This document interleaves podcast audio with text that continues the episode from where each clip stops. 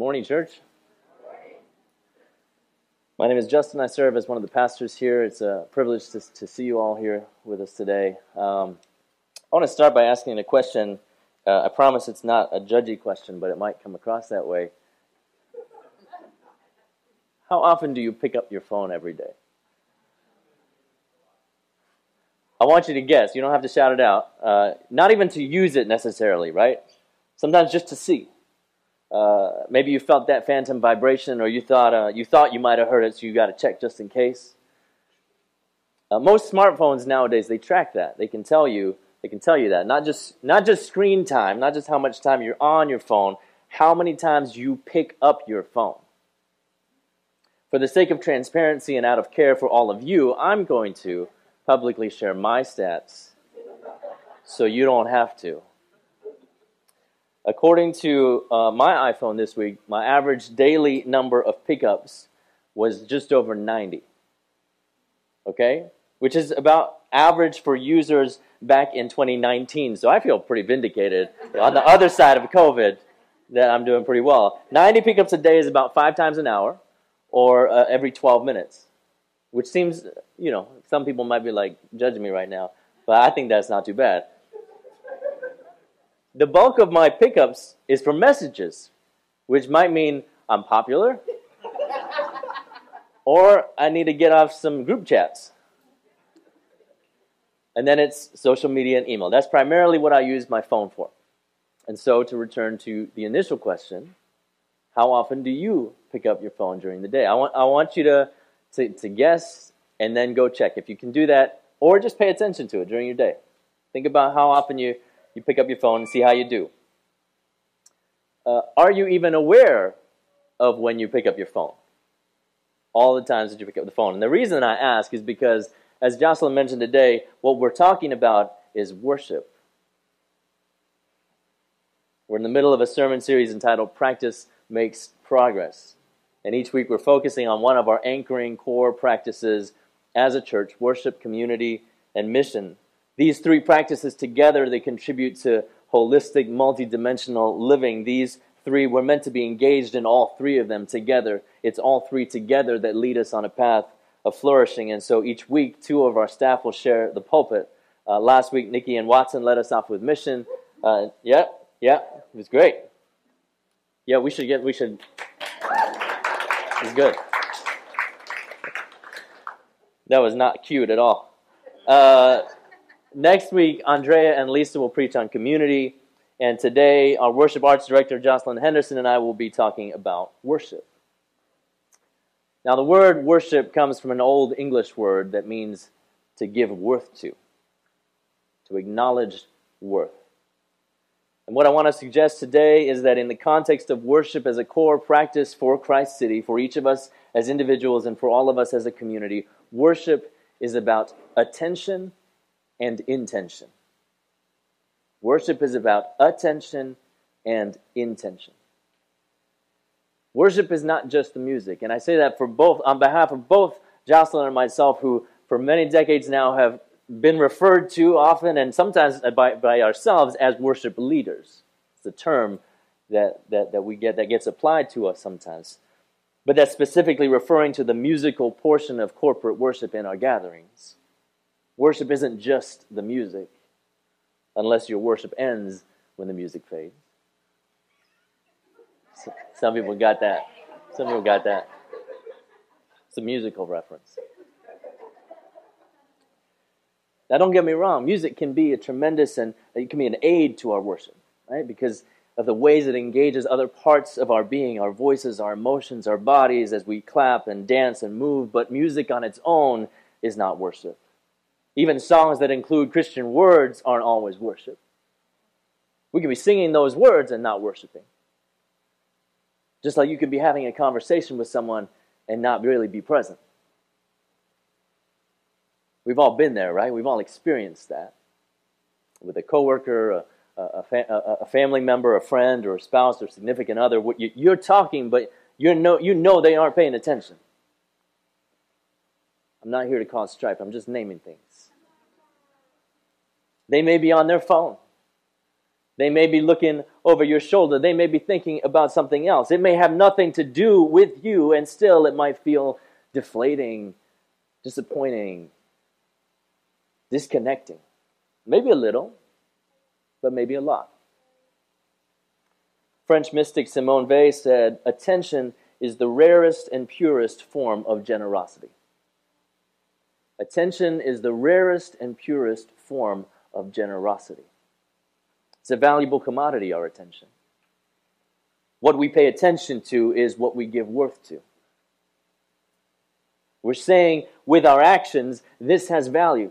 This is worth focusing on. This is worth spending time and energy on. And so, what or who are you paying attention to? What or who are you giving worth to? The Bible has many examples of worship. We might think of all of the Psalms, those songs of worship that the people of Israel would have sung. Or we might think of Miriam, the sister of Moses, dancing after they crossed through the Red Sea, or, or, or of David singing the songs that he wrote as a shepherd boy. But what, when it comes to what worship is, there are two particular verses that stand out to me. And they're the ones that we heard earlier.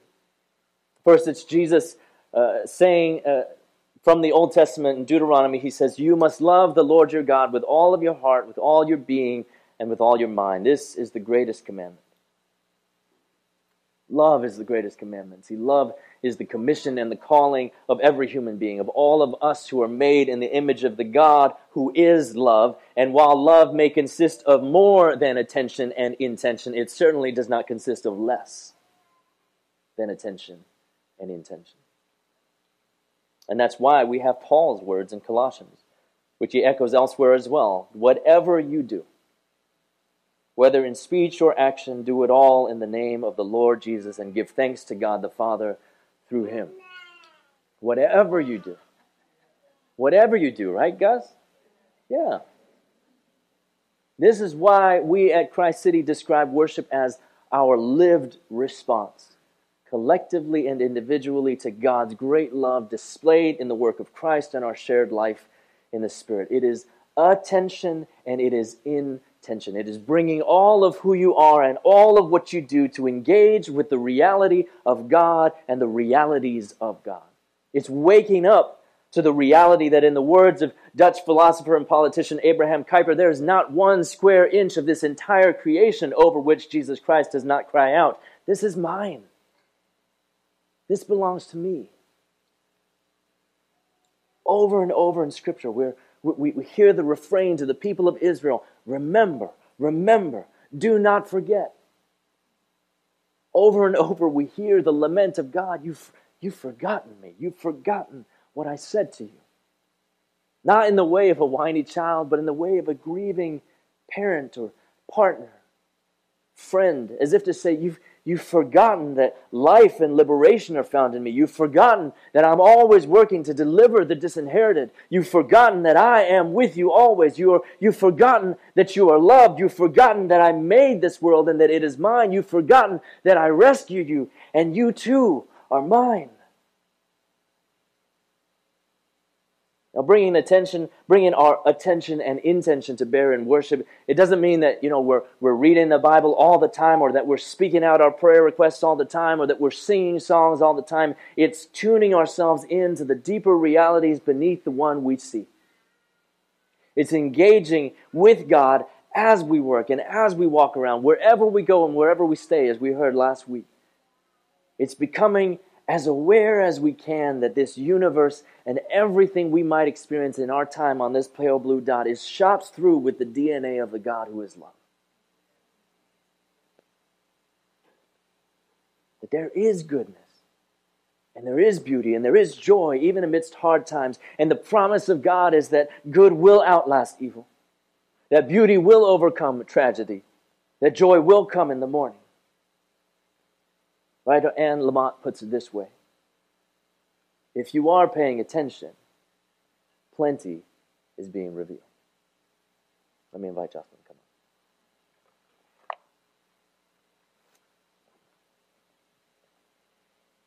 on. Thanks, Justin.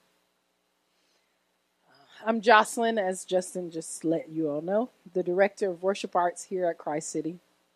Though I'm new to the Christ City Church family, I'm not new to church. I've been in church my entire life. Um, can I tell you a bit of my story? Is that okay?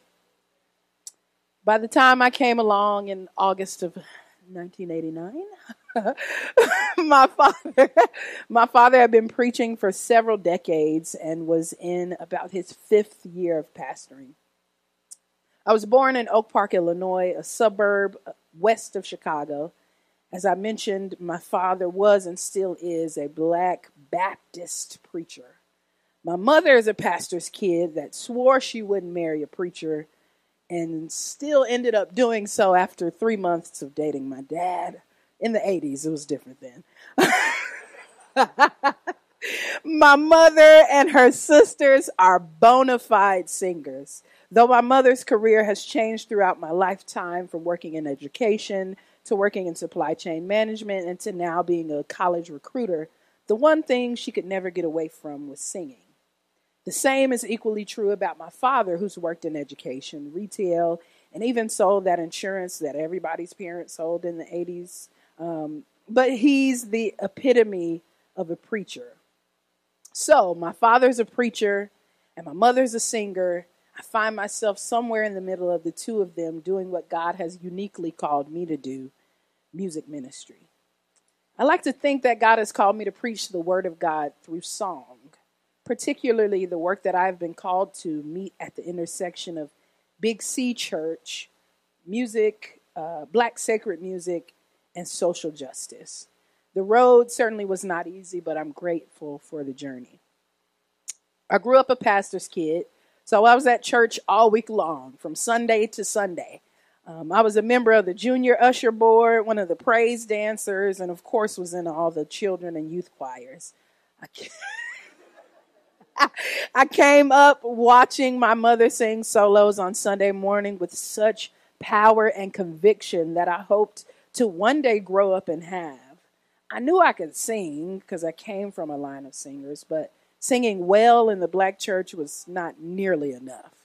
Um, you had to have power, or what some might today refer to as the oil.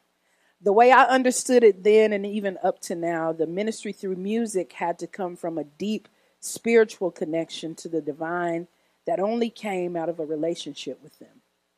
My mother was able to minister to other people because in the learning and singing of the songs, she'd already ministered to herself.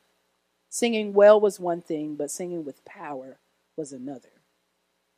Admittedly, I didn't go to church much once I was in college. I mean, I was a teenager and a 20 something in the city of Atlanta experiencing freedom from my parents and from church members who were watching me very closely, um, as they do PKs. But I was a member of the college's premier vocal ensemble, the Spelman College Glee Club, for all four years of undergrad. So, singing a song like, I thank you, God, for most this amazing day. A song that was written as uh, from a poem by E. E. Cummings, but was set to music, um, that evoked an undeniable emotional response in me. I felt like church was happening in Fine Arts 107 when I was in rehearsal learning art songs, Negro spirituals, and gospel music. It was in that room that I joined my voice with others to make something beautiful. I was only one person singing a part on a page, but United with my sisters in song, we made meaningful music that served as the soundtrack to my college days. Once I graduated, I did a term of service with the AmeriCorps at a juvenile psychiatric facility in Douglasville, Georgia. And after the term of service ended, I had some hard decisions to make. I was living in my parents' investment property in Georgia, so I was fine staying there as I discerned what was next. After over four months of unemployment, I came on as a staff singer at the historic Friendship Baptist Church under the direction of an esteemed professor of church music at Candler School of Theology at Emory University named Dr. James Abbington. Friendship holds a very special place in my heart as my alma mater, Spelman College, held their first classes in the basement there back in 1881 when the school was known as Atlanta Baptist Female Seminary. When I came to friendship, I was simply interested in making enough money to put gas in my tank because my home church, just a few exits from friendship, where I was serving as the young adult choir director, didn't pay me. Nevertheless, my call to music ministry occurred at that home church back in 2013. This was the year that changed my life.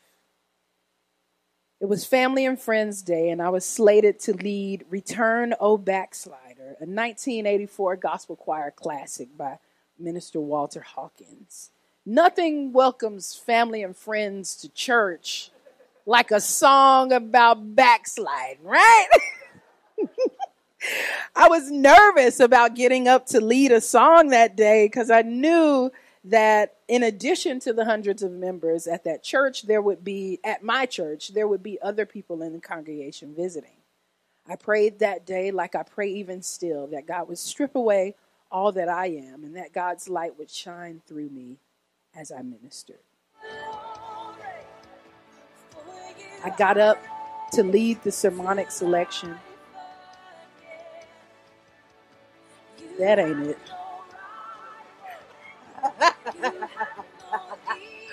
One moment, please.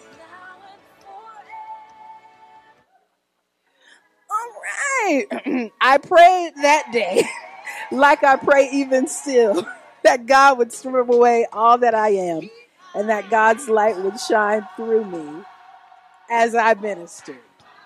I got up to lead the sermonic selection, and near the end of the song, I ad libbed. That was it. I heard it. I ad libbed as the Holy Spirit gave me the words and inserted my own testimony about how God had given me new life in them. The song said, He will come and give new life more abundantly if only you'd return unto Him. As I sang, it ministered to me, and based on the response from people in the congregation, it ministered to them as well. God spoke clearly to me that day and let me know that people in the congregation were being formed by the things we sang. I learned that my calling was to minister through song. As the pastor got up and decided not to do his sermon, as the word had already gone forth through music. After that Sunday, I started looking up church music programs. I was like, I'm ready, let's do it. After a conversation with my after a conversation, my mentor, Dr. Abbington, encouraged me to apply to Baylor University to do graduate school there. However, before I would apply, he asked what I was doing that summer and offered me an opportunity to move to Houston, Texas, and work with him at, the, at a black Southern, black Southern Baptist megachurch there. I would be able to observe my mentor um, who I call the Black Church Music Laureate, at work and then begin studying at Baylor University. One single month passed between my conversation with Doc and packing up my car to move to Houston. My life has been on an uphill trajectory since we had that conversation nearly a decade ago. I was able to experience, to learn from, and grow from my time in Houston, as well as my time in Waco, where Baylor is. My leap of faith in asking for advice to pursue church music academically has led to a lifelong pursuit of God's voice while I minister with my own. Justin has laid the groundwork for what worship is and what it means to worship individually. What I hope to leave you with this morning is what it means to worship with you all here at Christ City. Echoing Justin's earlier sentiment, we should live a life of worship. Worship, according to Harold Best in his um, Unceasing Worship book, says uh, worship is the outpouring response of all that I am into a receiving source, that the source may continually pour back into me. For as long as I live, I will worship God. When we meet on Sunday mornings here at Minor, this shouldn't be the only time we worship God. Again, Justin just said it. Worship should be a life practice. As the Colossians text reminds us, whatever we do should be done in the name of the Lord. Everything we do before, during, and after our service here points back to God. The smallest of details, when traced back up from the macro to the micro and sending it back up, points us back to God. We roll out the carpet to the glory of God because Psalm 150 says, Let the timbrel brass, high sounding cymbal, and everything, everything that hath breath, like we sang in the song before, praises God. We create QR codes and short URL web addresses that allow us to live in community with one another, connecting with small groups, volunteering for local events, and even giving support even giving to support the mission of the church. Things like the Lord's Prayer are explicitly connecting us to a faith that goes beyond the folks in this room.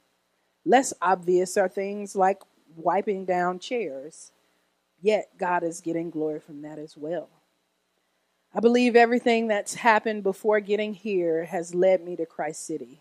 Again, my mother impressed upon me early that when it comes to ministry, it has to minister to the individual before it ministers to the collective.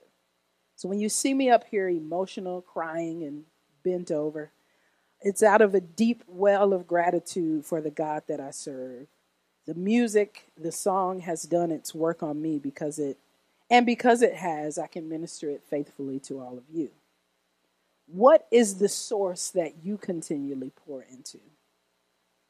Does that thing or that person, for me, it's Beyonce's Renaissance album, but does that thing, does that thing or that person have the capacity or the ability to pour back?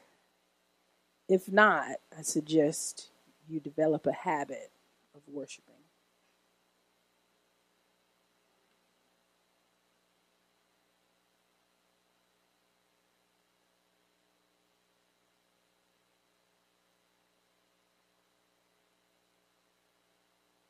you. Thanks, Jocelyn, for that, um, that reminder, that, that story. And, and as you hear Jocelyn's story and her motivation for, for worship and why she worships, I want you to think about your own. What is it that you're grateful for? What is it that motivates you? All of us have something that keeps gets us going in the morning. That, that, that motivates our decisions. Bob Dylan would say, You got to serve somebody. We're all being discipled by somebody. We're all giving our attention to something. We're all saying that something has value, has worth. What is that for you? And is it worth it? Is it really worth it?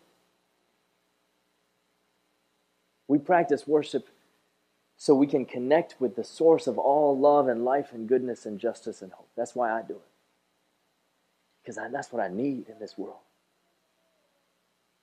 At any and every moment, in any and every situation, conversation, interaction, experience, whether we are at work or at play, alone or in a crowd, feeling happy or sad, blessed or in need of blessing. Worship reorients us to the way things really are, to the way things are in God's world, the deeper realities so that we can live more faithful, more just, more loving, more joyful lives, and so that we can be a more faithful, more just, more loving, and more joyful community. We need more of that in the world. This past week, one of my favorite writers, Frederick Buechner, passed away. Uh, he was uh, such a formative influence on me because he had such a way with words. And he used that gift, that asset, to reveal realities of God to a world in need. This is what he wrote about worship. To worship God means to serve Him. Basically, there are two ways to do it. One way is to do things for Him that God needs to have done run errands, carry messages, fight on His side, feed His lambs, and so on. The other way is to do things for Him that you need to do. Sing songs for Him, create beautiful things for Him, give things up for Him. Tell him what's on your mind. Tell him what's on your heart. And in general, rejoice in him and make a fool of yourself for him the way lovers have always made fools of themselves for the one they love. For the one they love. Because at the end of the day, it comes down to love and to the attention and intention that are part of love. See, as Jocelyn was saying, community and mission are also expressions of worship because it's not just what you engage in, but how you engage. As we heard last week, Romans 12 take your everyday, ordinary life, your sleeping, eating, going to work, and walking around life, and place it before God as an offering, says Paul. Embracing what God does for you is the best thing you can do for God. I could probably check my phone a little less. Especially when it distracts me from being, present with those I love, being present with the people that are in front of me, being present to God's work and to God's world. I could certainly use it with more awareness. But more than that, I want to live a life of worship. That is a life that is integrated and intertwined with God's presence and God's reality, a life that is lived in God's love, and a life that is living out God's love. I don't just want to wag a disapproving finger and say, you should worship, you should pay more attention. What I want you to hear me saying is there is life and goodness with God. You will encounter someone who will change your life. Come and see, give it a shot. Because worship is about attention and intention, but at a deeper level, worship is about love. And so let me close with a poem by Father Joseph Whelan, a Jesuit priest, entitled Falling in Love. Nothing is more practical than finding God, than falling in love in a quite absolute, final way. What you are in love with, what seizes your imagination, will affect everything. It will decide what will get you out of bed in the morning, what you do with your evenings, how you spend your weekends, what you read, whom you know, what breaks your heart, and what amazes you with joy and gratitude. Fall in love, stay in love, and it will decide everything. And so the invitation this morning is to bring your awareness, to bring your intention, your attention, and your intention to bear in opening yourself up to the possibility of being utterly transformed for the better by the God who is love. God who demonstrated that love by becoming a human being and opening up to us the way to an eternal kind of life. It is to commit ourselves or to recommit ourselves individually and corporately to the practice of worship, to the practice of reordering and recentering and realigning ourselves with God wholly and completely, not just tinkering around the edges, not just I'll let you have my bedtime routine before I go to bed, I'll, that's what I'll do with my phone. No, the whole of my life. I want the blessing of God. In the whole of my life, I want the blessing of God in the whole of your lives. Let's not mess around the edges. Let love decide everything. Would you pray with me?